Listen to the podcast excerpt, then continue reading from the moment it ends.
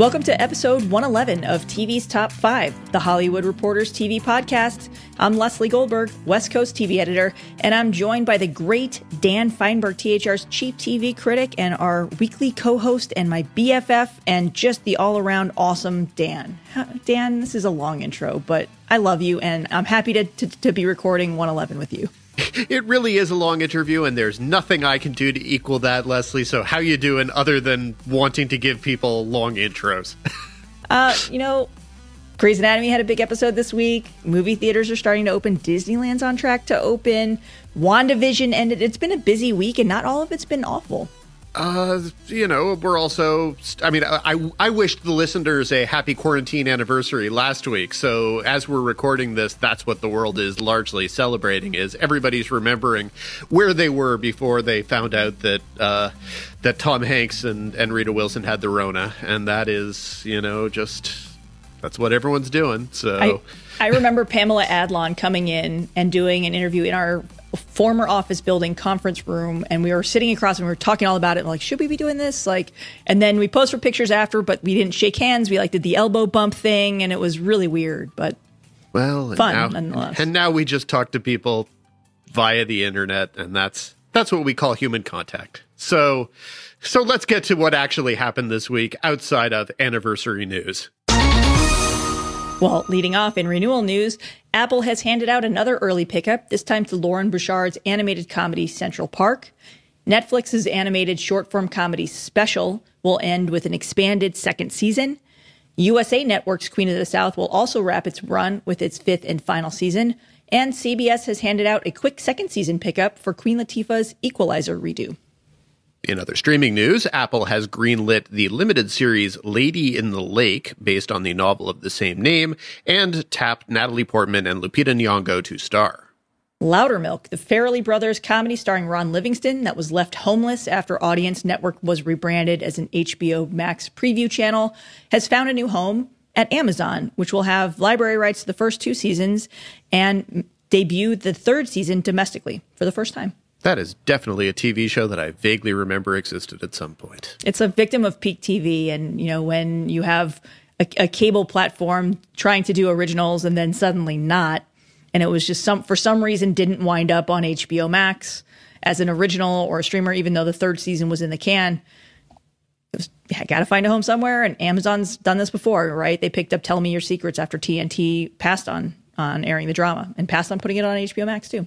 And they've sort of picked up on other people's discards that don't have new episodes and kind of gotten more buzz for them. Something like Wayne, which was the YouTube original that uh, that mysteriously appeared on Amazon a little while ago, and suddenly people were talking about it. Also, Flack, I guess, from Pop, which got no buzz whatsoever when Pop aired two full seasons of it. And suddenly, when it popped up on Amazon as a quote unquote original, suddenly people on my Twitter feed were talking about it. But guess what? It was mediocre before and it was still mediocre. Yeah, anyway. the, the, quote the quote from Peter Farrelly in the Loudermilk press release was basically like, "This is I look forward to this breaking through the way that Cobra Kai did," um, which sure, but, but, it's still funny because uh, a Ron Livingston is fairly good in Loudermilk, not a, not a bad show at all, but also. It's the thing that Peter Farrelly was working on when he directed a Best Picture Oscar winner, which is still a vaguely ridiculous and remarkable and completely and totally undeserved thing that happened. But it doesn't change the fact that there was this existing show that was being executive produced by someone whose movie had just won the Best Picture Oscar and it was in limbo. So weird stuff. Anyway, continuing. In casting news, uh, Judas and the Black Messiah BAFTA nominee and former uh, HBO The Deuce star Dominique Fishback will star opposite Samuel L. Jackson in Walter Mosley's Apple drama The Last Days of Ptolemy Grey. Former Lost star Josh Holloway will reunite with J.J. Abrams for the HBO Max drama Duster.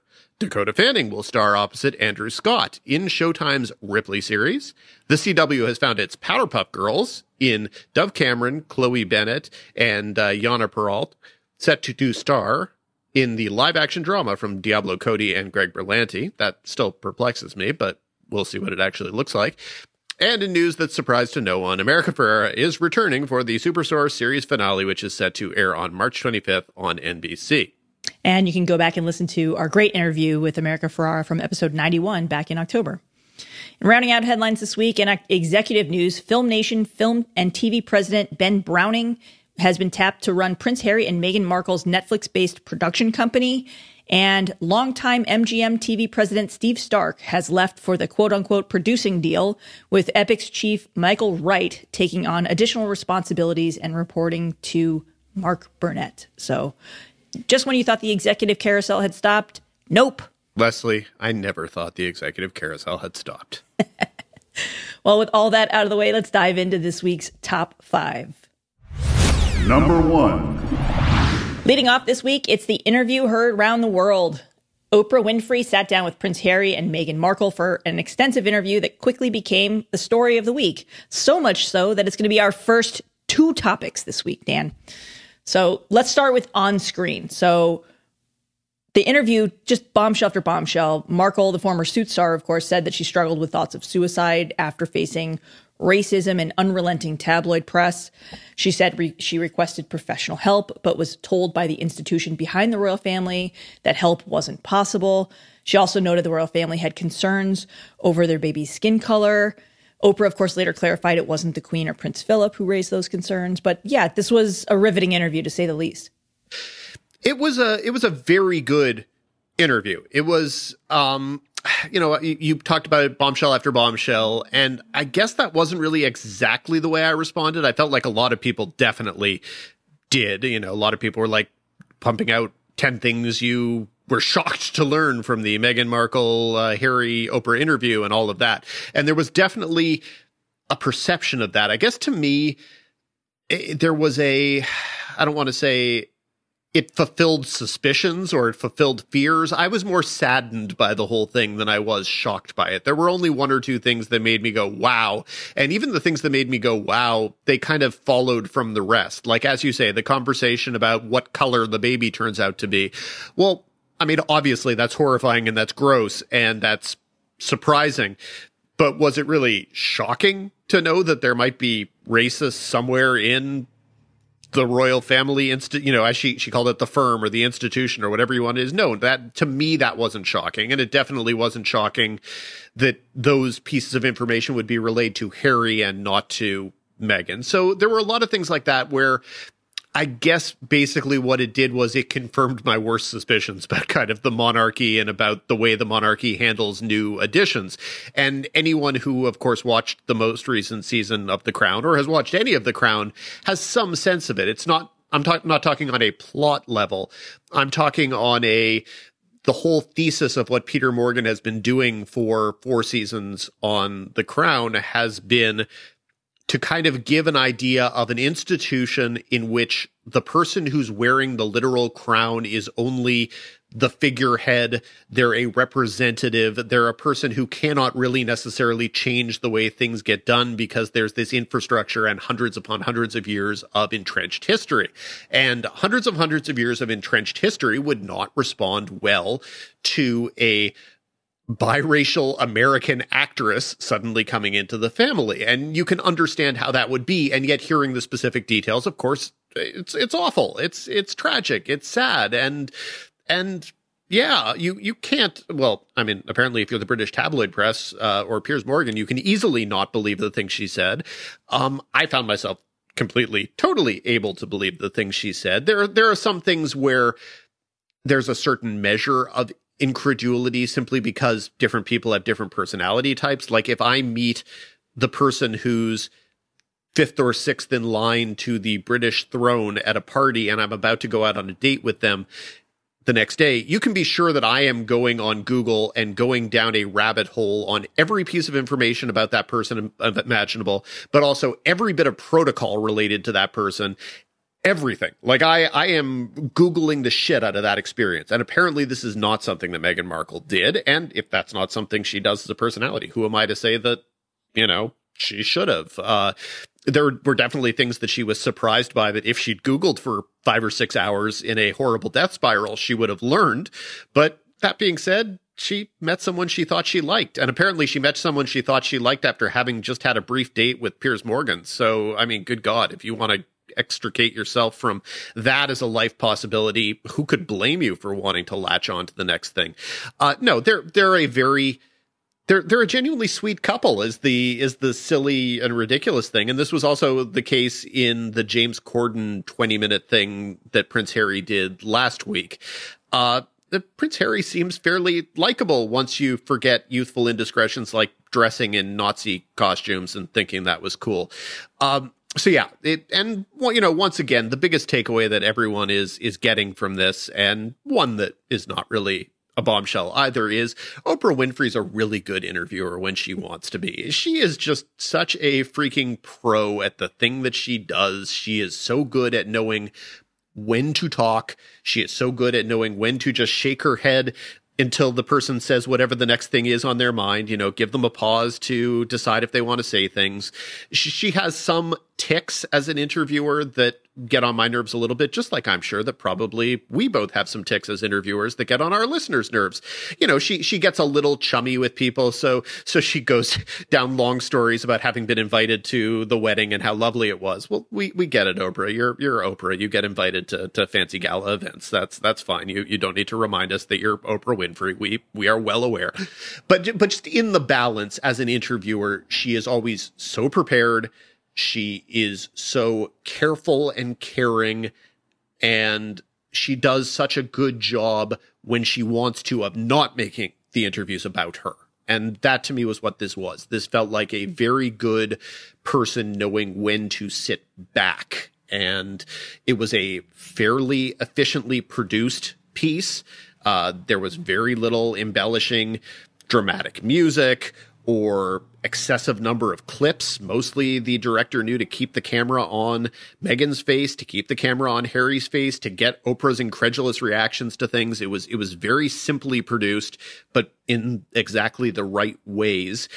And yeah, it was, it was, it was gripping. I hadn't necessarily planned on watching the whole thing and I definitely delayed 30 minutes so I didn't have to deal with the constant commercials, but other than that, and you know, given the amount of money that CBS A paid to acquire the interview and B had to make off of advertising on that, I understand.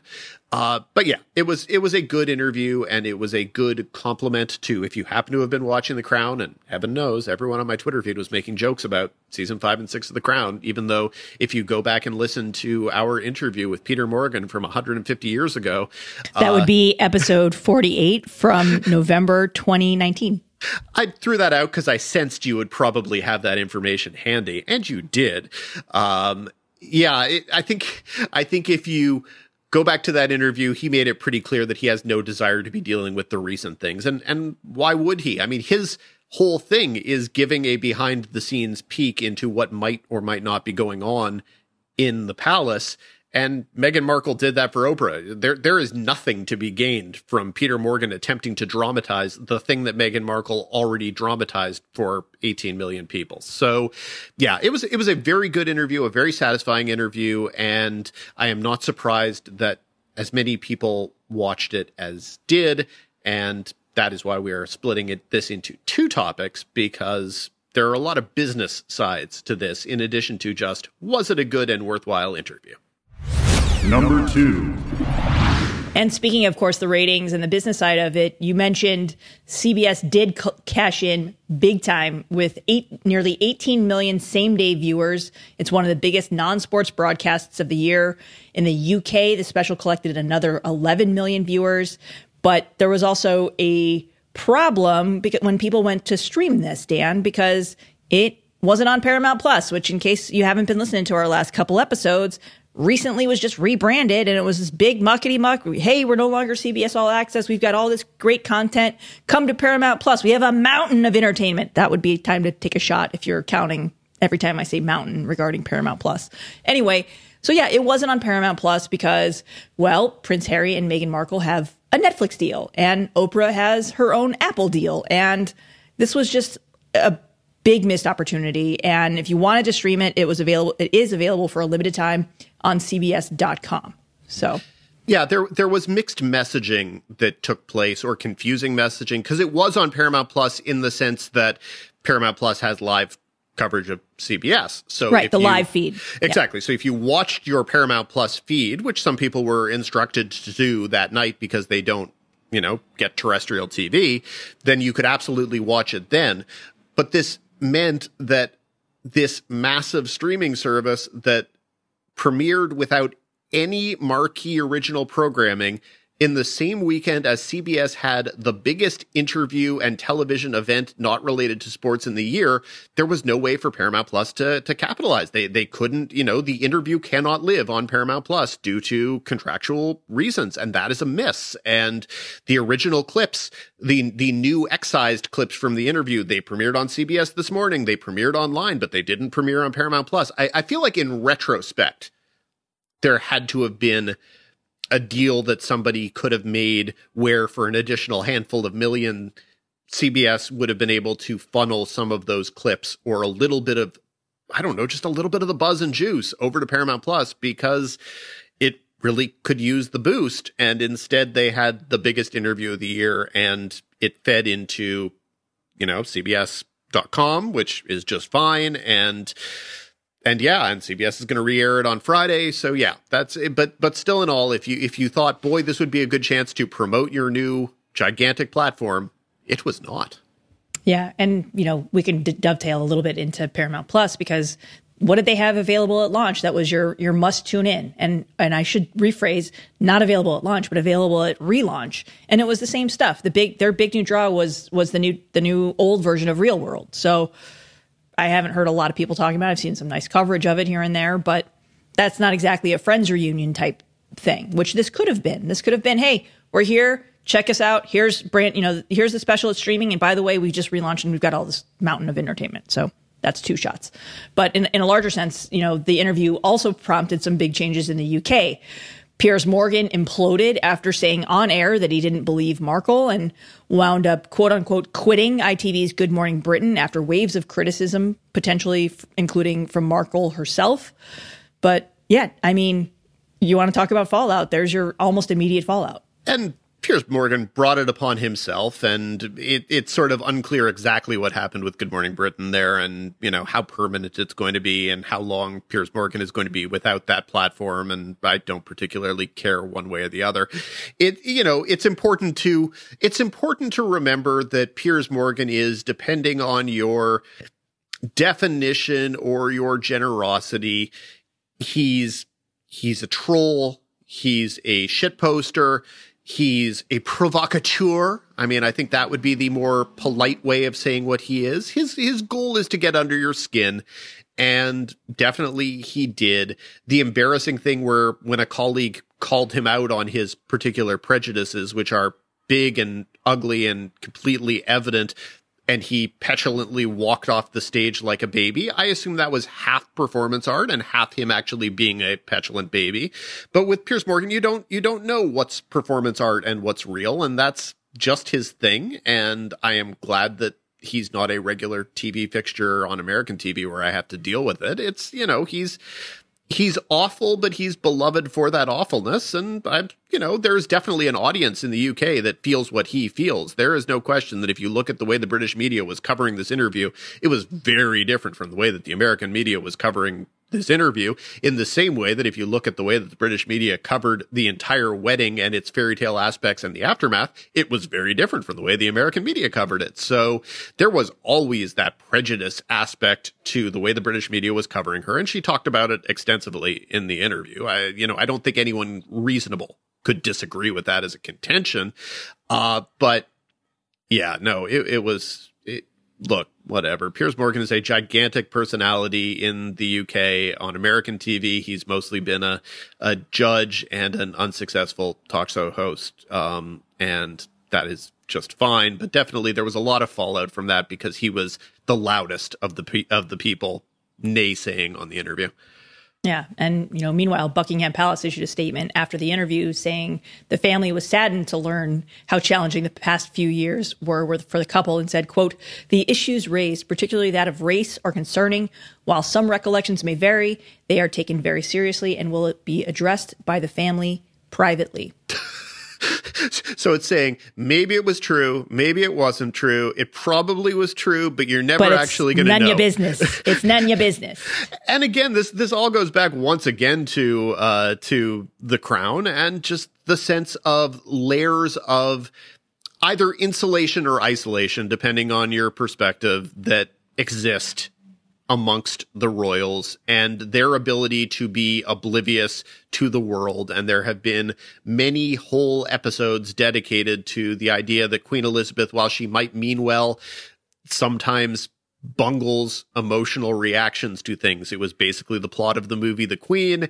It was the plot of the Aberfan episode of The Crown, which is one of the best episodes of that show. And again, to keep in mind, The Crown is a fictionalized depiction of the life of the royals. This was something that uh, I thought that Harry said very well in the interview with James Corden, where he appreciated The Crown because reasonable people knew it was not supposed to be a documentary. And so it didn't offend him in the same way that the British media reporting on things offended him. And so that's the way that I view the crown, not in a this literally happened way, but in a this is a way of making sense of the way that the royal family looks to us from the outside. Here's an inside perspective that allows you to fathom it if you want to. And so this sort of oblivious statement from the the royal family is exactly the sort of thing that Peter Morgan has educated us to expect. This this fits with the royals who we think we know from watching the fictionalized version of them. They definitely like to be oblivious. And it'll be interesting, I think. You know, Morgan has said, if you go back and listen to that interview, which is one of my favorites that we've done, Dan, he talks extensively about how much research and how big their research team is and, and what they go into before, the, before he even starts writing the season. And he's continued to say that, eh, that Harry and Meghan will not be explored on the crown. But now you've got Harry and Meghan also with an overall deal at Netflix. Peter Morgan's got an overall deal with Netflix. I don't know. I'm just putting it out there. I really wonder if there will be another show or another season or what could happen now that all all three are under the same roof. So Personally, I have no interest whatsoever in seeing a dramatization of something that was plenty dramatized by the real people. I, I saw several people jestingly suggesting that Meghan Markle should play herself in season in season 15. Apparently, you thought that was a funny idea. I didn't find it funny. I thought it was I thought it was a tone deaf interpretation of what the show has always been and wanting the show to be something other than what it is. And so, yeah, I, this, there's no reason for the crown to want to handle this. And I hope that they don't. And I trust that Peter Morgan is a smart enough person that he knows that if he wants to tackle what has been happening in the past four or five years, he should probably do it in about 25 years. Definitely, it is not a thing that you should expect to see in 2024 or something. Yeah, and you can go back and listen once again. That that would be episode forty-eight of TV's Top Five. Number three.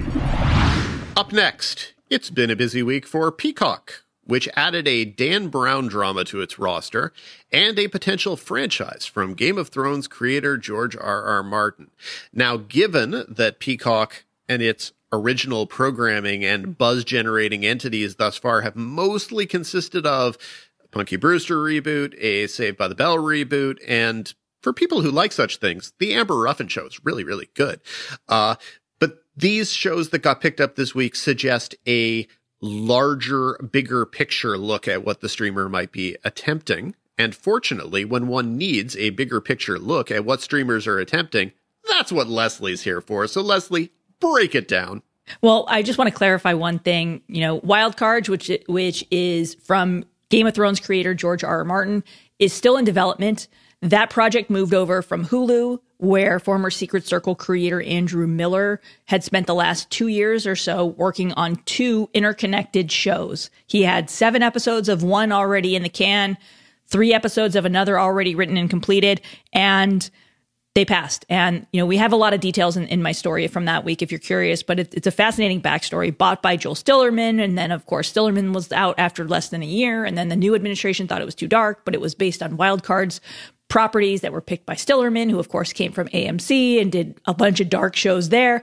Um, and now it's coming back. So, wild cards, the rights are owned by Universal Content Productions, which is the cable and streaming focused studio of NBC Universal, which also backs Peacock. So again, we talk a ton about ownership on this show. This is what's happening with Wild Cards. It's moving from Hulu, which is owned by Disney, to Peacock, which is owned by NBCU. And the plan is to turn this, or at least at, for Hulu, as as it was with Miller, the plan is to turn this into potentially a, a massive franchise, multiple shows, kind of the way that literally everyone else is doing, right? You know, so Paramount Plus has a bazillion Star Trek shows. There's a, you know, umpteen Walking Dead shows. Game of Thrones are trying to make a bazillion things into. It's the same idea here, right? CBS has 35 NCIS shows and, and NBC's got 17 Dick Wolf shows and they're all cross connected and everything. It's the same idea. It's you need a franchise. It's the same thing that Netflix is interested in doing. And with the pickups this week, you know, what's interesting, Langdon, for example, was developed for NBC a year ago. It was picked up to pilot last year in the quote unquote before times and finished production post pandemic. And they basically looked at it and said, this could be a potential franchise. It, it's, it is based on the Dan Brown books. Those were a movie franchise with Tom Hanks. The same thing could be true here. You've got Ashley Zukerman, who is from Succession, who's starring in the, in the show. And what I find interesting is both of these properties could be that multi show universe and both things have existing fan bases, which is why IP remains such a big deal, you know, and why everyone's paying crazy money for big rights, right? Look, and you look back when Disney bought Marvel, when Disney bought Lucasfilm, same thing. And you see how valuable that is to Disney Plus now because they just hit 100 million subscribers, right? It's what, a year old? Because it's purely on the back of Star Wars and, and Marvel. So it's, it's kind of the same thing here with NBC Universal. And you're starting to see they need franchises, right? Yes, they have library rights of SNL and uh, library rights of, of a bunch of Dick Wolf stuff and all this other stuff, but you still need more. You need more big franchises that can bring in the fanboy crowd. And look at what at what Netflix is doing with The Witcher, right? That's going to be a franchise, what a spinoff or a prequel already in, in the works after one season. You know, we don't know of obviously we don't know the, the ratings, but we know that that Netflix is purporting that that that The Witcher is going to be is a global phenomenon for them, same way that Bridgerton is. And guess what? Bridgerton, while not a big genre play, it's another franchise play in a different bucket. So it's the same idea here. And you know, the other piece that I think is interesting about Langdon specifically is if a pilot doesn't go to NBC, they've got a bunch of Dick Wolf stuff, uh, SVU, another Law and Order coming with Chris Meloni, you know, all the Chicago shows they don't necessarily have room for another procedural type show, right? On the on their linear schedule. But Peacock has an unlimited amount of space. So pilot season could wind up being a testing ground for shows like, hey, this works, but we don't have room, or hey, this works, and maybe it'll be a bigger budget show than we want for a broadcast network. Great, send it to Peacock. And you know, the other thing too that we haven't really seen yet, but NBC's new leadership, of course, it's uh, overseen by a content group overseen by Frances Berwick and Susan Rovner. Well, they've previously said that they're going to take some of their high profile projects and debut them across the company. So we know that the Joe Exotic show starring Kate McKinnon will launch on Peacock and NBC and USA Network. USA Network, you know, as we said in headlines this week, just canceled Queen of the South. They've got next to no scripted shows left. Could Langdon be one of those shows that, that launches across multiple networks and the streamer at the same time? It certainly feels right for an NBC show. It feels right for a USA show, and it definitely feels right for whatever Peacock is trying to be.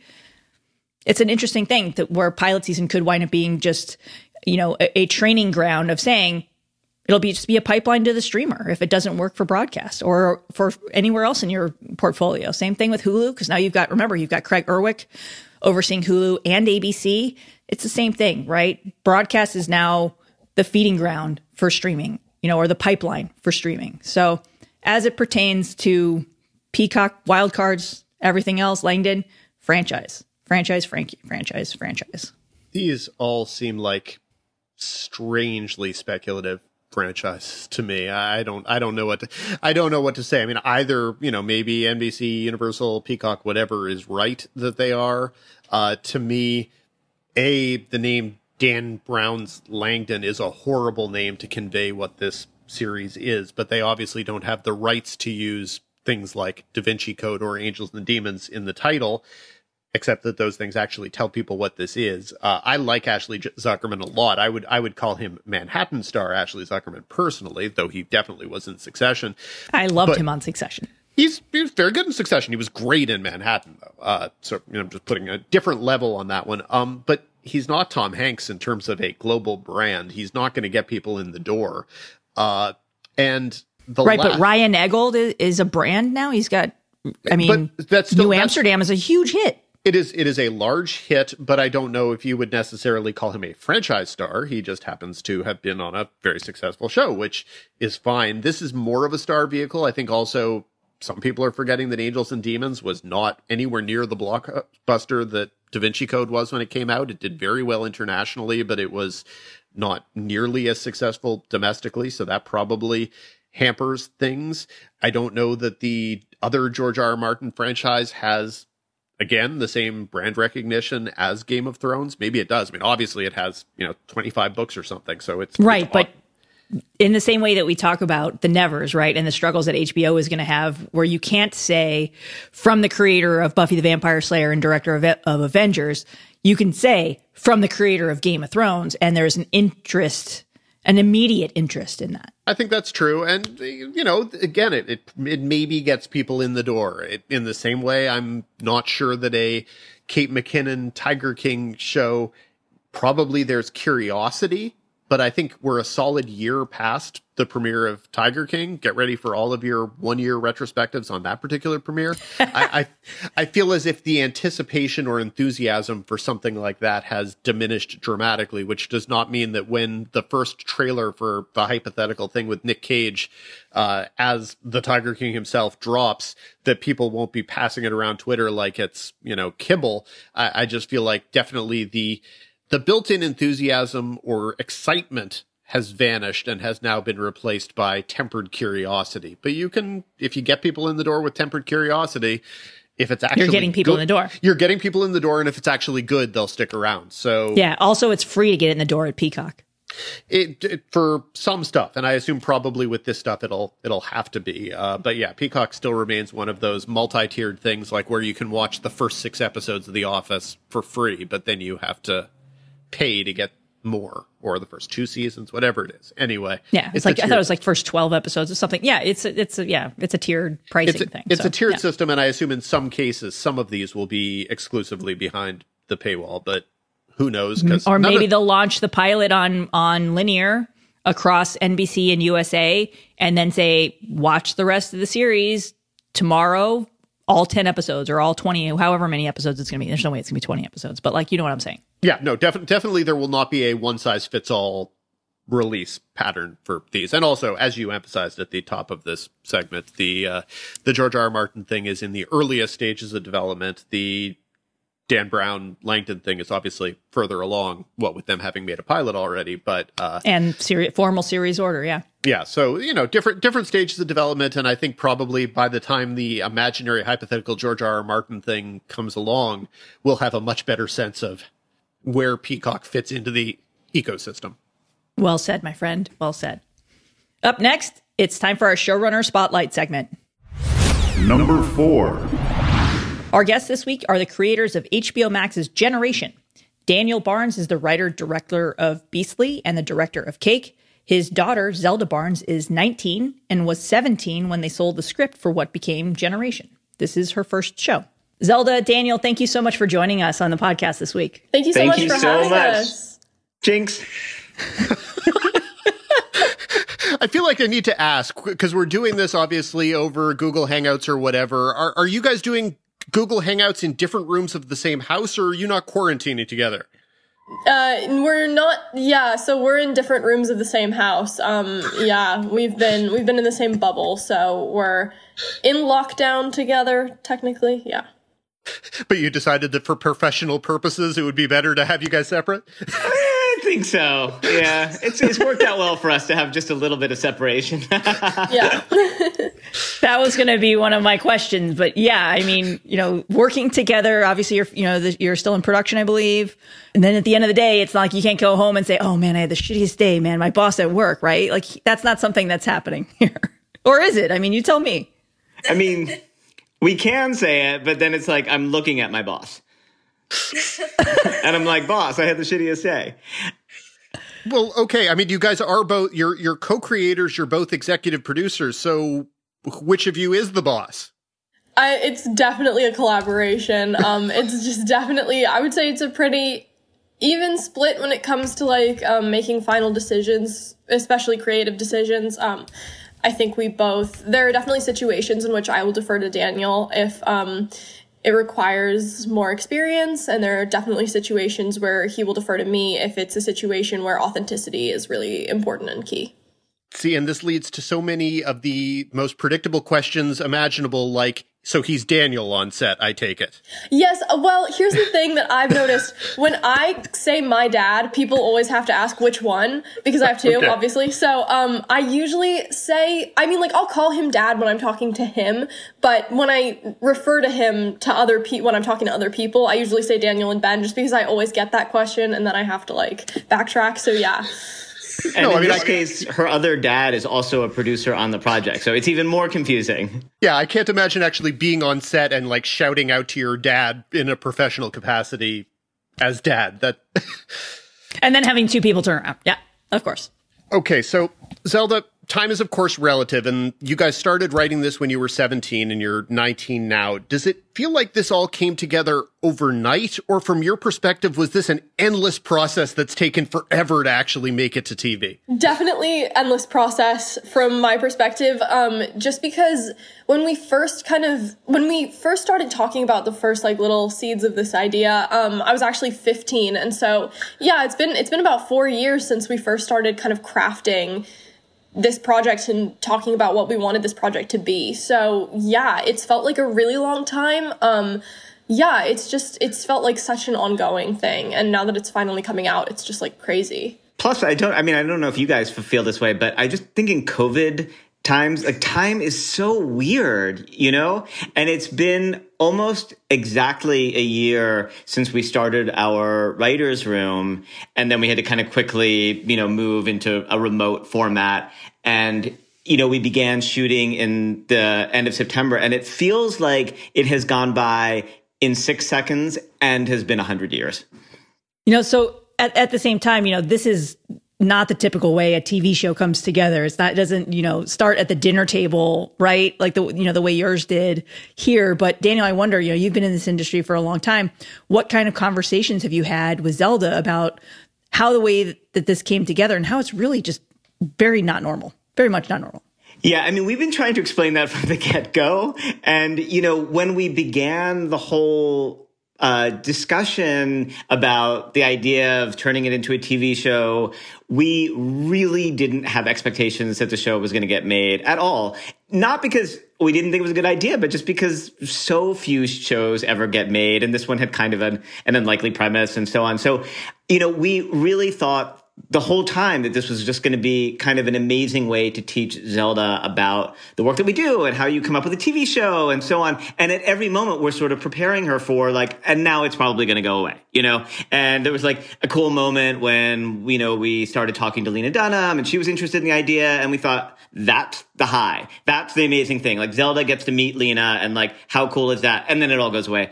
And, you know, and up through even to the first time that we walked into, you know, actually pitch the show, there was a lot of conversations about this is what it is to be a TV writer. You know, you have ideas, you are passionate about them, you're excited, you go and you pitch your heart out.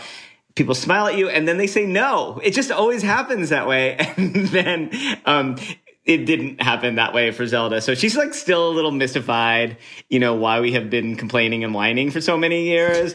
Um, and we thought, you know, we thought as parents, like, if this all goes away, that's a great lesson because it, it teaches you about grit and resilience. And I think that's the thing I think you need most as a television writer is just grit and resilience. So we were hoping to pass that lesson on to Zelda, but we weren't that successful.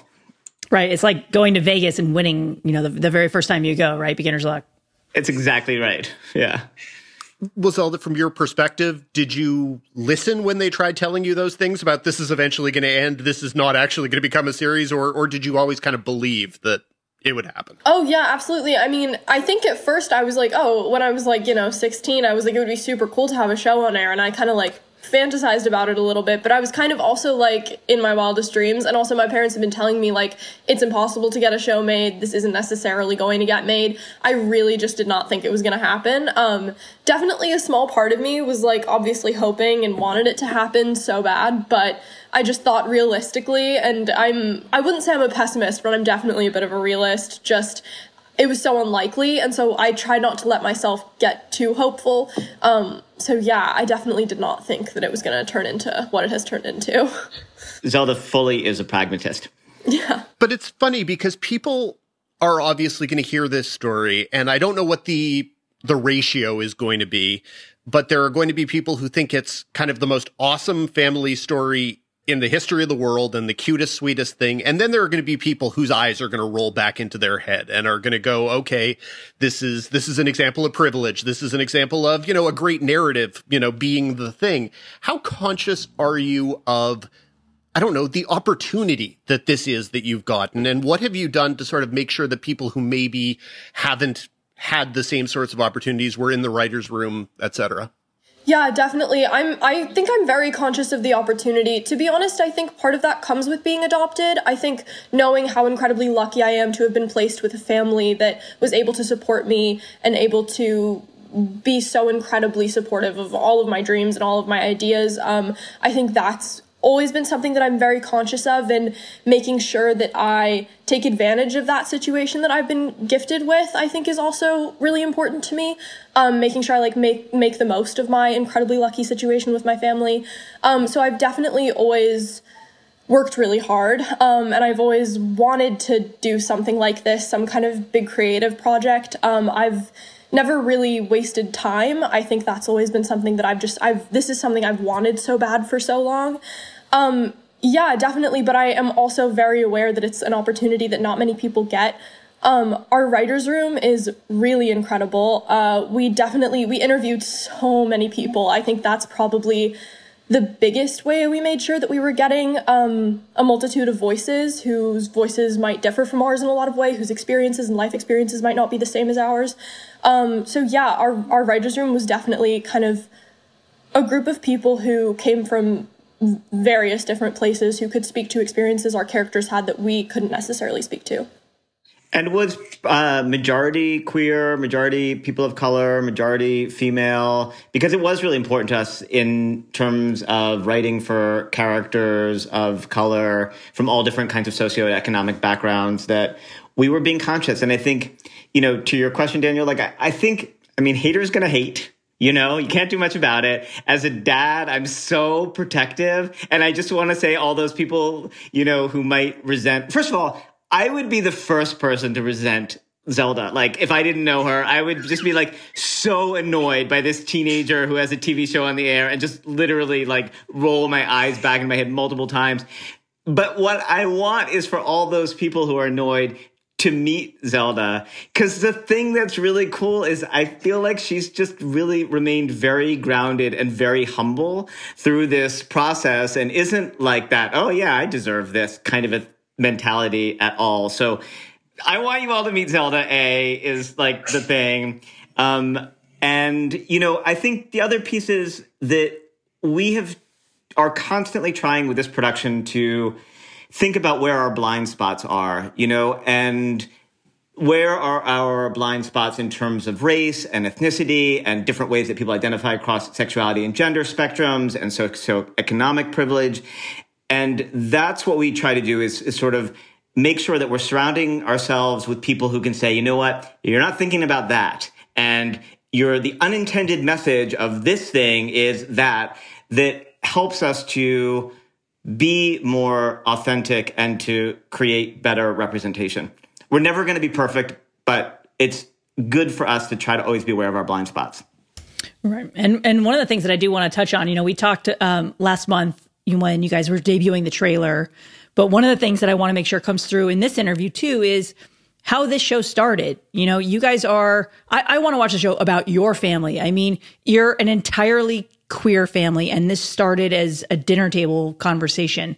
So maybe just talk a little bit about the priority of making a show, not just that that speaks to it, this current generation, but also that reflects the spectrum of what it means to be LGBTQ in a lot of shows i felt like i haven't felt very seen. I love watching teen shows. I love watching shows with queer representation um, but i don't necessarily feel like i've seen a character that really feels like me or represents me well um, on screen yet and so i really kind of wanted to take a stab at characters that reflected me and my friends and um, i wanted to see a show where i felt like i could see myself in the characters. And um, generally, I think a big part of that is queer representation, just because a lot of queer representation, specifically bi representation, I've found it tends to be a lot of the same stuff over and over again where women are often fetishized and men bi men are often ignored.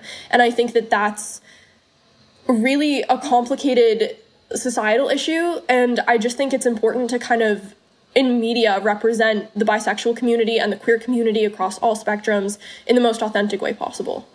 And one thing that zelda you know i, I think observed that was you know so smart is that so often in in many shows, you know, you have queer characters, but their narratives are fully defined by their queerness. You know, that's to say that is their story, is them being queer and, you know, they're bullied or they're coming out or whatever. And I think one thing that Zelda wanted to do that we've really endeavored to do in this show is to say, okay, these characters are queer and that's one part. And then there's all this other story and narrative and desires, and they can be queer, but they can also be water polo players and good students, you know, and to see um, queer people as humans and, and to, to make sure that their stories aren't defined solely by their queerness. But um, Lesley, you're right. Yeah, it definitely began around our dinner table conversation. It was really funny at the beginning. Uh, you know, our kids both came out in pretty hilarious ways. And, uh, and, and then there was this moment where we were all sitting around and talking about what it was like for them to be queer and to come out and how different it was for Ben and for me.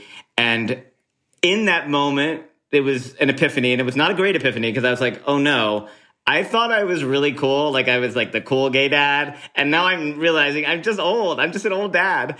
And, uh, and I think out of that laughter and that joy, um, came the desire to make a show how did you decide how much of each generation you wanted to have in the show? Because it seems to me like there's an approach to it where the parents are bordering on more equal part, you know, sort of the the different generational approaches to a common thing. And while the parents are very important and you have some great actors playing them, they're definitely still secondary parts of the story. Right. We wanted to make sure that our parents were always um their storylines were always kind of shown through our kids' eyes. Um, we're always in our kids' perspectives. They're always going to be like our primary like way in with the show.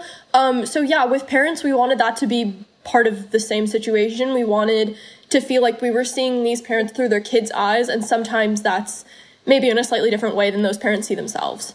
Yeah, I mean, sometimes those parents are just out of focus in the background, you know, like Charlie Brown, like womp womp womping, because that's how kids kind of sometimes feel about their parents, that they're out of focus and womp womp womping in the background.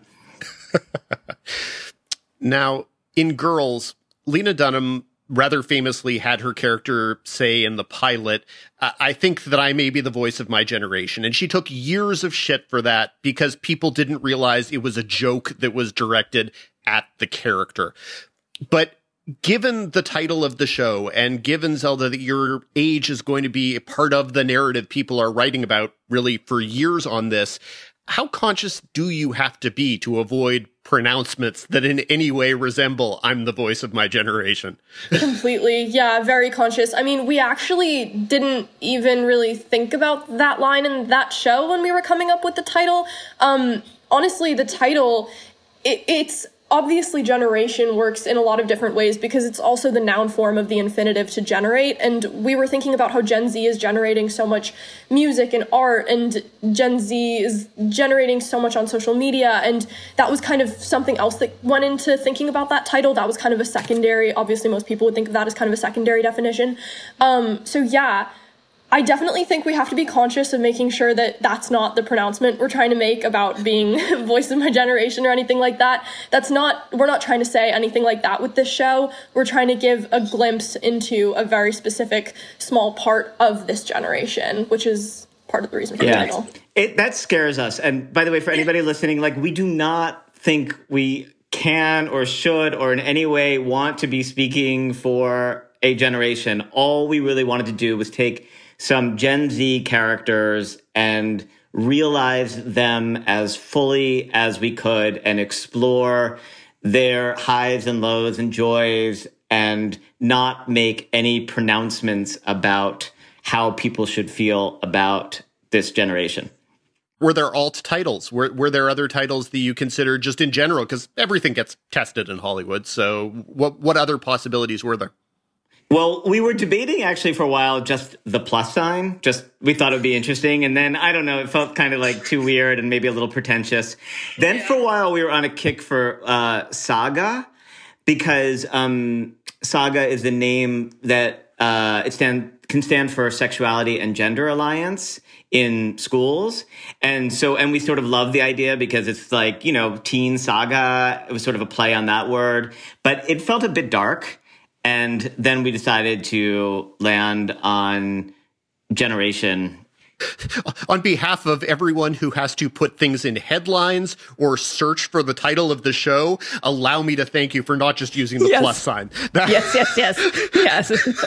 so as someone who's sincere. been who's, as someone who's been typing Paramount Plus far too many times for, for the last couple weeks, that yes. But also all of these shows that have the the vague sort of short word titles like you, you just can't find that on on on Google. You you can't make that pull up the right way. So definitely this is better. But what you're saying is that was the plus sign always part of your vision once you decided to go with it? Like do I have to put it there if I'm going to be writing about the show? Interestingly, I, I it was funny because I, I just heard last night from some producers that there that that apparently there's some question about search engines and what happens if you look for generation with a T versus generation with a plus sign. So I hope it all works out and that it, we don't make it too complicated and annoying. Yeah, but yeah, um, the plus sign was definitely always kind of an idea we really liked for the title. Um, replacing the T with a plus sign, we just thought stylistically it was kind of cool and weird, and also, um, yeah, you know, LGBTQ plus. We just thought it was a nice like nod to the community that we're trying to kind of show and depict. I love that. Um, the other piece, uh, you know, obviously, as Dan's talking about about Lena, you shadowed her when when she was directing Industry. What was the big takeaway that you got from working with her that you were able to bring in to your experience on set with Generation?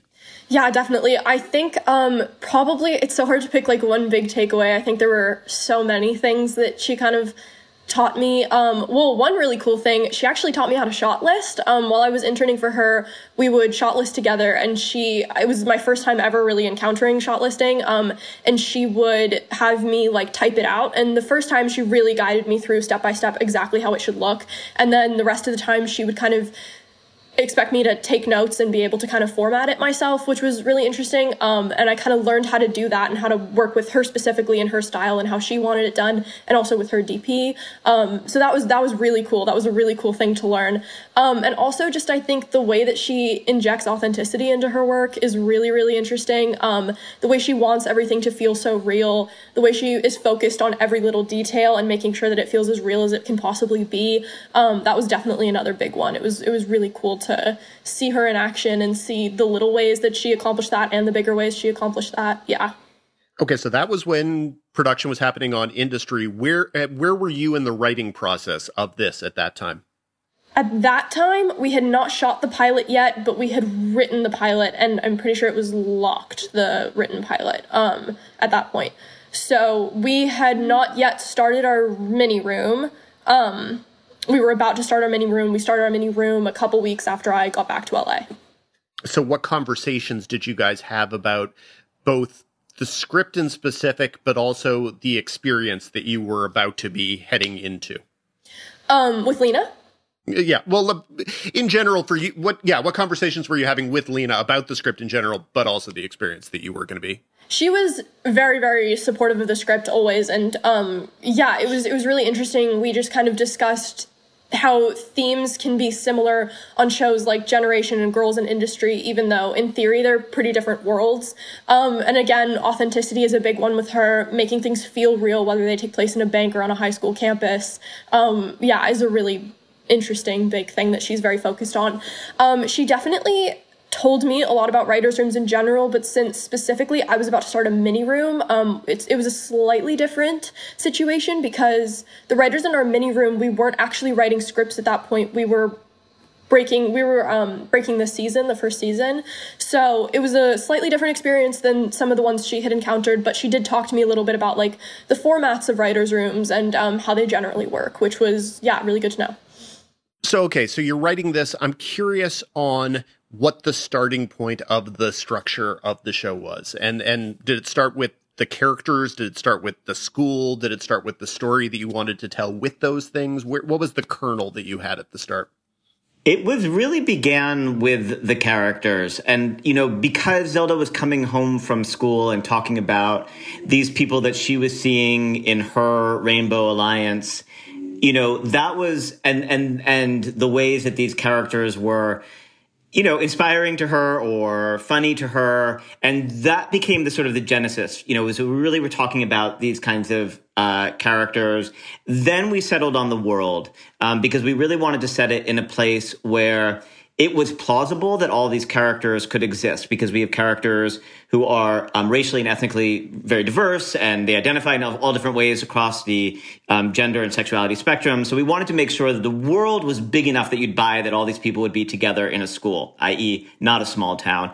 But we didn't want it to be a big city where it's more accepting or a little bit easier. And, and the thing that's interesting about Anaheim is that, you know, there's a conservative element there, and so there would be pushback um, for some of these kids. So that's where we, that was the germ of it. And, and I think the thing that, the thing that's been really amazing and so instructive for me as a writer listening to Zelda is really thinking about how the narratives for these characters can can be born out of them and stay true to them. And the thing that's so genius about Zelda, she really makes sure that story never takes over. And sometimes I think as a television writer, you're thinking about like, well, what's going to keep the audience interested? And, and, and Zelda really always keeps bringing us back to sometimes the life of a teenager is you're just really bored or you just want to hang out with your friends and kind of be silly and have like a sleepover. And it, really forced us to think about how to include those elements of kind of randomness um, within the story. And that's part of, I think, what makes this show feel kind of different and interesting. And by now, presumably people will have been able to check it out so i don't feel that bad about spoiling the first couple minutes of the show. When did the framing device with the very dramatic thing that happens in the mall food court bathroom come into the process and how did you decide that that was something that you wanted to stretch out across a season as a, a structuring device? Yeah do you want me to i can take the first part of that. Um yeah so we definitely well what we were really thinking about with this show, I mean, it's a show largely about teenage sexuality and teenagers experiencing sexuality a lot of the time for the first time.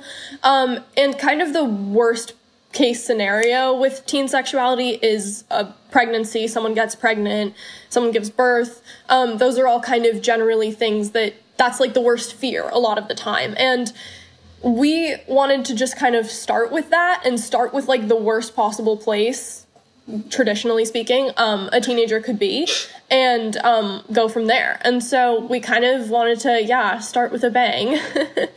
and also to then subvert expectations with that story. And here's where we really can't give stuff away, but the where that story goes and develops, um, it takes you to some interesting places. And I think uh, becomes an interesting story about friendship and and about um, friends empowering each other, which felt like an unexpected way to go.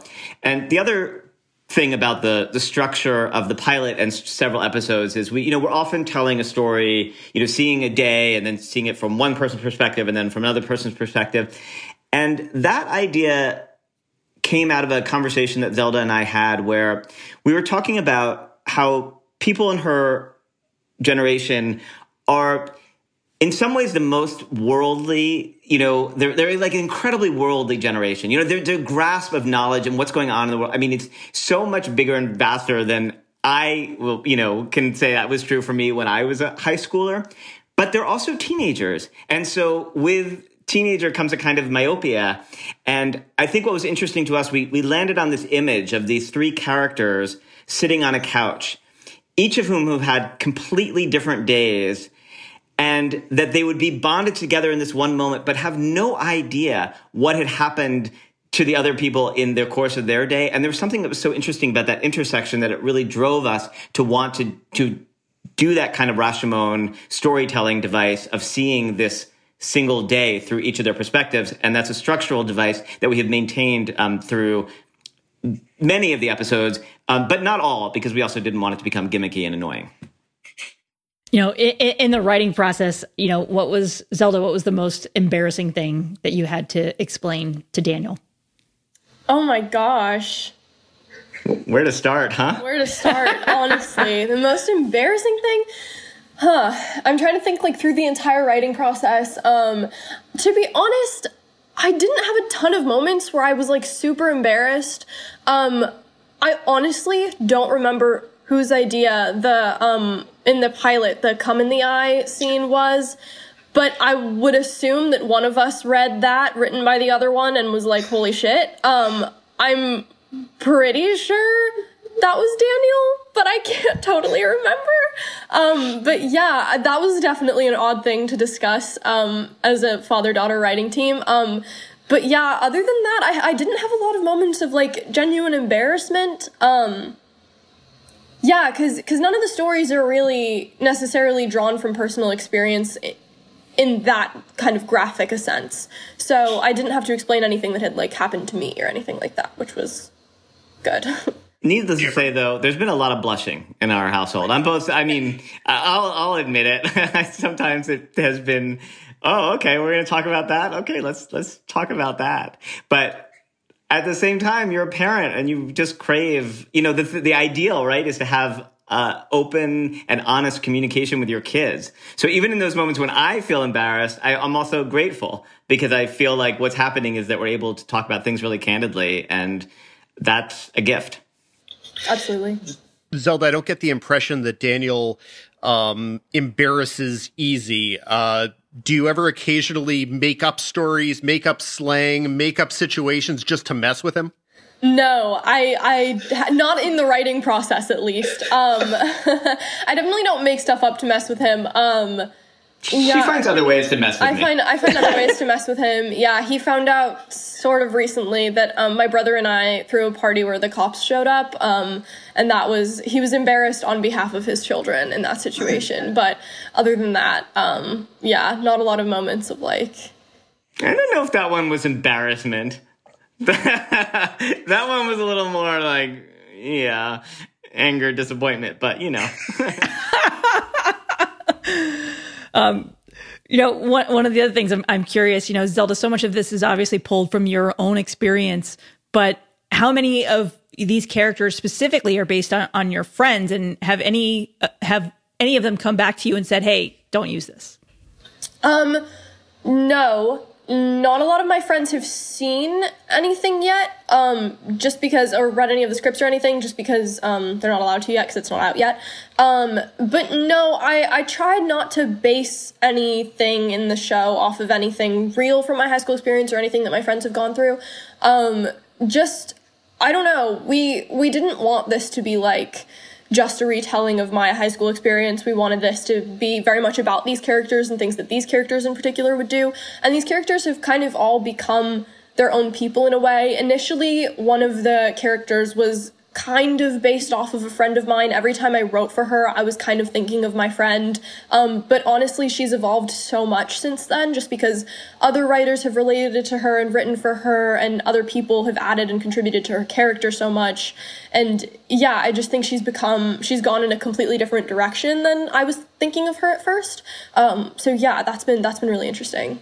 What was the point at which you first mentioned to your friends that this was something you were casually doing? And what was their reaction when it actually became something more than that? Um, when we first sold the pilot, um, and we were first writing the pilot, I remember I went up to one of my friends, um, and she was the first person I told. She was also the first person I ever came out to. Um, and I was just like, last night I sold a pitch to HBO and she was like, What? and I was like, Yeah, I'm like writing a pilot for HBO. And she was like, Oh, that's cool. Like, what? Um, and then it kind of just like there were random updates every now and then. And then suddenly I was, suddenly it was happening and suddenly the pilot was greenlit and suddenly I was, you know, taking a semester off from school to shoot a TV show. Um, Yeah, so there were kind of a lot of moments where my friends realized that like this was going on. Um, but I definitely think the point at which I decided to take time off from school was when my friends realized it was like a real thing. Mainly just because I take school very seriously, and I don't think any of them saw me ever taking a break from high school at any point. Um, it it's very unlike me to take time off from school. Um, so yeah, I think that was very shocking to them at first and i think then they realized like oh shit she's she's really doing this. Yeah. Why why did it take you so long to come out to your friends as a screenwriter? Um yeah. Um it's funny i i kind of just like they knew they knew i liked writing but i didn't really start screenwriting until i was yeah like 16 so yeah Don't don't say things like that, Zelda. People are just going to be annoyed. don't listen. Stop, listeners. Don't be annoyed. I, I, was working at a baseball card shop at 16 and, and afraid to drive. That's that that was me at 16, and I had no idea I was gay at 16 yet. I feel like so, I was learning how to tie my shoes. I, I don't know. Yeah, I feel like a dinosaur right now. Yeah. Daniel, how early in the process did you know that you wanted to direct this project? From the get go. I love directing so much. It's just, you know, uh, and it's something that I'm so, I'm so passionate about. And I think that I really wanted to direct this show because I felt like I had spent so much time with Zelda and understanding her kind of inside out view. And I wanted to make sure that in the realization of the show, that that inside outness would be preserved. And it's a hard thing to explain, you know, to other people, but it really, I knew that I wanted the camera to be in these kids' perspectives. I knew that I wanted to shoot it in a way so that we were living in their subjective world and that we weren't going to be shooting objective coverage. I knew that I wanted to take risks where the you know characters are texting and the adult characters talking in the background but they're just going to stay out of focus because the kids aren't even thinking about you know that person. And in all aspects of it i mean in terms of the music and in terms of the visual language like i just wanted to make sure that it felt that the authorship of a teenager felt like it was being preserved in the realization of the show. So and I just love directing. I love working with actors. This cast is beyond. They are so extraordinarily gifted and largely newcomers. And so the ability as a director to then work with them and help to craft the roles with them was a gift. Zelda, when will you be ready to direct? I don't know. I I don't honestly know if directing is something I want to try yet. Um, yeah, I don't know if it's something I'm not interested in at the moment. Um, I don't know. I would like to try it at some point, maybe, but I don't think I'll be. I don't think I'll feel ready for that in a, for a while. Yeah. And aspects of production Zelda does actively does not like. I mean, I can sit in an editing room and watch the same thing over and over again, and then like take two frames out, and how is it different? And for Zelda, it was like watching paint dry. She was like, "I want to see a cut, and then I want to see another thing." But yeah, I really, I really couldn't handle it. It was just like staring at a staring at one screen and one thing happening on one screen for so long was really hard for me. Yeah uh, you know the show is is likely to draw some comparisons, but just because of the subject matter to to Euphoria over on HBO. You guys are obviously on HBO Max, although you do live alongside Euphoria, which is streaming there. You know, can you talk a little bit about the differences that you see between the two shows, and and when you did see Euphoria in the creative process of of crafting this show, did that change anything? Did that inform it? What was your reaction to you know, to go, oh shit, you know, HBO's got this big show and it's about a lot of similar themes. Yeah, I love Euphoria. I think Euphoria is great. Um, I definitely think on paper they're very similar because they're both teen shows and they're both shows that take place in high school. Um, and they have a lot of the same sort of themes um, in terms of sexuality and identity and teenagers. Um, but I definitely think that when you actually watch these two shows and like look at them side by side, they are pretty different um, tonally as well as just in terms of characters, in terms of setting, I think they just feel like very different shows overall. Yeah. And, you know, our show, we were really blessed to be able to develop it within a half hour format where it just feels like there's less pressure on story. You know, I think when you have hour shows that there's a lot of pressure to have you know story engines and have lots of soap and twists and turns and so on. And I think one of the things that's really inspirational about working within the half hour format is you can be a little bit looser. Your characters can take you to some unexpected places. There doesn't have to be, you know, kind of this plot point following. So that has been kind of a, a, gift for our show. But I do agree with Zelda. I think when you watch them, they just they they feel like very very different shows, and I think that's amazing. By the way. We're not upset about anybody's comparing our show to Euphoria. Euphoria is a great show, and like, who who would not want to be compared to a great show? I just think that um, when you look at them, there's different. There is there's a difference. One of the things that Zelda was also really important to Zelda was to sort of capture something about what it is to be a teenager that is um, how you can move between joy and pain so quickly. And Zelda talks about this so beautifully, you know, how she'll be sitting with her friends and they'll be talking, you know, one second they'll be like showing these silly videos to each other and then the next second they're talking about climate change.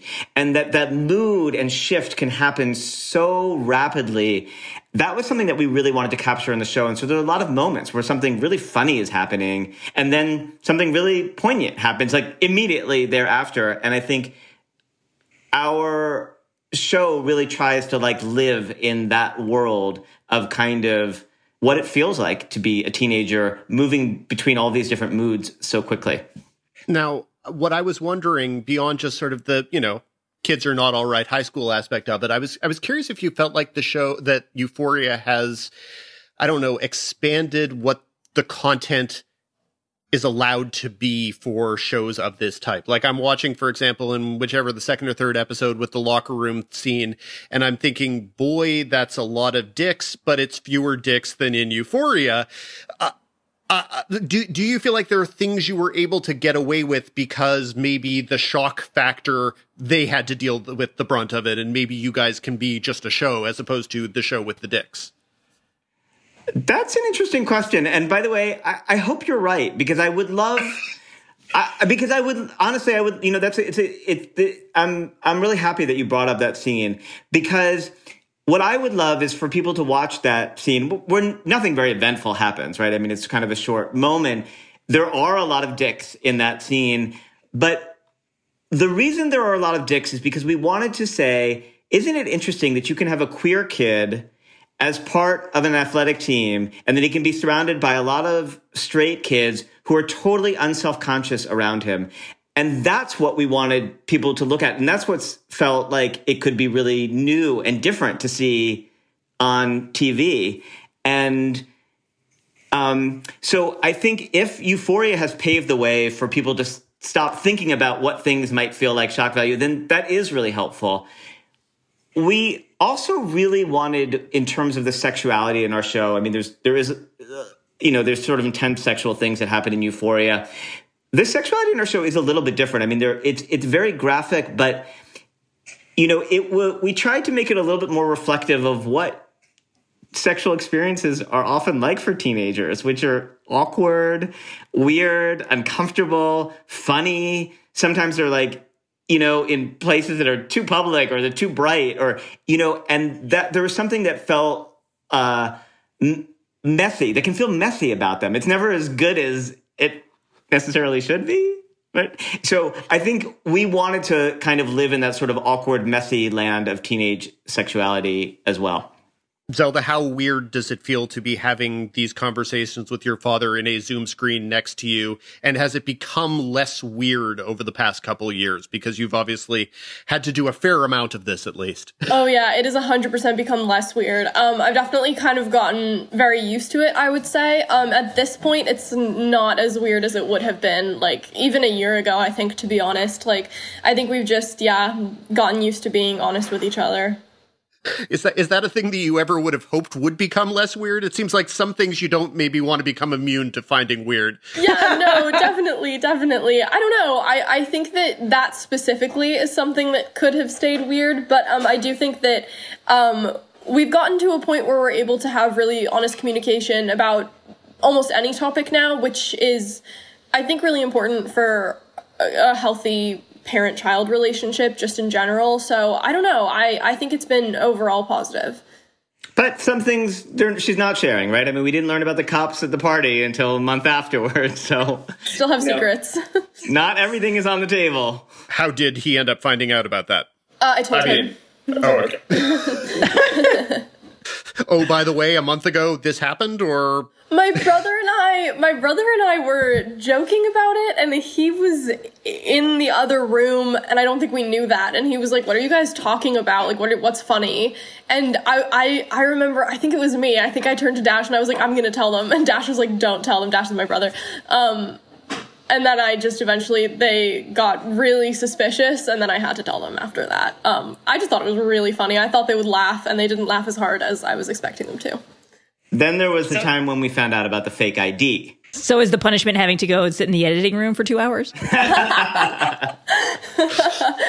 no, sadly. Um, yeah. the the fake ID was a whole other whole other situation. Well, we always like to end these interviews with the same question. What are you guys watching and enjoying right now? RuPaul's Drag Race. RuPaul's Drag Race. Yes. Such a good show. I love that show so much. Um, yeah, it's incredible. Um, in addition to that, uh, Fleabag and Succession are like two of my favorite shows of all time. I've rewatched Succession like four times since the pandemic started. It's just my go-to. It's it's interesting. It's an odd comfort show. I wouldn't have thought Succession would ever be like a comfort show, but it it has been. It's amazing. Um, yeah, and also Freaks and Geeks, which is yes amazing. Yeah, one of my all-time favorites. Yeah, so good have you had the chance to meet any of the succession people yet? Because obviously in a normal world there would be a premiere party and and people would be crossing over from all the shows and all of that but we're not in that world anymore. No i don't think i've yeah i don't think i've met anybody who's worked on succession yet. Oh mary birdsong who's in our show but um she she played greg's mom uh but other than that no i have not met anybody who's worked on succession. I really hope to soon. Oh my god that would be so exciting. Yeah. Well guys thank you so much for joining us. Thank you so much for having us the first three episodes of Generation are now available to stream on HBO Max. Number five. As usual, we wrap things up with the Critics Corner. Among this week's major new launches are Mayans, which returns for its new season on FX, Netflix bows doc Operation Varsity Blues, HBO Max's long awaited Justice League Snyder Cut debuts, Keeping Up with the Kardashians returns for its final season on E, and Disney's next Marvel show, Falcon and Winter Soldier, makes its launch. Dan, what do you got? Man, it is a weird week. And I've now said this a couple weeks in a row, so I'm going to say it one more time. It is another week in which there is not a major new series premiere on any of the major streaming services. Uh, you know, for a lot of weeks it wasn't like the lights were out entirely because WandaVision was premiering weekly, but it, it, there have been a few weeks in a row without a new series premiere on any of these services. Next week, as you just said, Falcon and Winter Soldier will premiere on on Disney Plus, so that'll end the streak. Uh, but that is embargoed for next week, so I can't talk about it. I can't talk about calls on Apple TV Plus, which premieres next week and is also embargoed. I spent a lot of time yesterday watching HBO's upcoming QAnon documentary. That's embargoed. So it is a it is an odd critics corner in which I'm going to tell you the things that I told you to watch last week remain the things to watch. So as I said, the first 3 episodes of Generation to me feel like a certain amount of inexperience is evident, but also fantastic cast, some really funny lines, ton of potential here. Uh, so totally worth checking out, especially if you were interested in the interview you just heard. I think you got a very good sense of the Barnzes and their voice. So that is always helpful. And, you know, I'm going to, here's my, my disclaimer. I'm not a critic, so take another shot. Um, I really like Generation for whatever that my opinion is worth. Um, I, I tend to love shows about family and especially anything that explores sexuality. And I loved the casting here and it just felt sharp and I, yeah, I'm I'm in. Count me in for this. So there's that, which I did talk about in a little bit more depth in last week's podcast, and I also talked about the new season of Last Chance U, Last Chance U basketball in last week's podcast, and it premiered on Wednesday on Netflix, and I've now seen the whole thing, all eight episodes, and it's it's fantastic. I am just always a fan of the Last Chance U franchise. If you hadn't had any interest in the various football seasons, you can totally hop in with no with no plot uh, that you need to be caught up on for the new season. If you're kind of interested in the basketball side of things, and then you can go back and watch the five football seasons uh, because it really is just one of it's it's the best ongoing sports documentary series currently on television by a lot. And the basketball season is is great. It has fantastic characters, it has good drama. It does take place in the winter of 2020, so at a certain point you know where things are going in the world, and that adds a little bit of extra poignancy to it. Um, it's it's really good. So those are really the things you should watch this weekend, and and yeah, maybe maybe next week a few more details when a few embargoes have lifted on things. Uh, but weird moment in television. But April and May are looking really packed as hell. So get ready. Well, for more of Dan's weekly recommendations, be sure to subscribe to THR's Now See This newsletter. This feels like a good place to wrap things up. Thank you for listening to TV's Top 5, the Hollywood Reporters TV podcast. We will be back next week when we'll be joined by Falcon and Winter Soldier head writer Malcolm Spellman. Be sure to subscribe on all of your various podcasting platforms. If you like us, rate us. If you really like us, write a little reviewy thing. It really does help spread the word of mouth. And we're always happy to come chat with you guys on Twitter. So come let us know questions, comments, concerns. Uh, we asked, of course, for mailbag questions. Well, we ask every week, but we asked a few weeks ago, and you know, maybe they've gotten a little bit stale because they've been sitting there for a little while, and we haven't needed to use mailbag. But who knows? Maybe next week you can email us at TV's Top 5 at THR.com. That's TV's Top 5, the number 5 at THR.com. Until next week, Lesley. Until next week, Dan.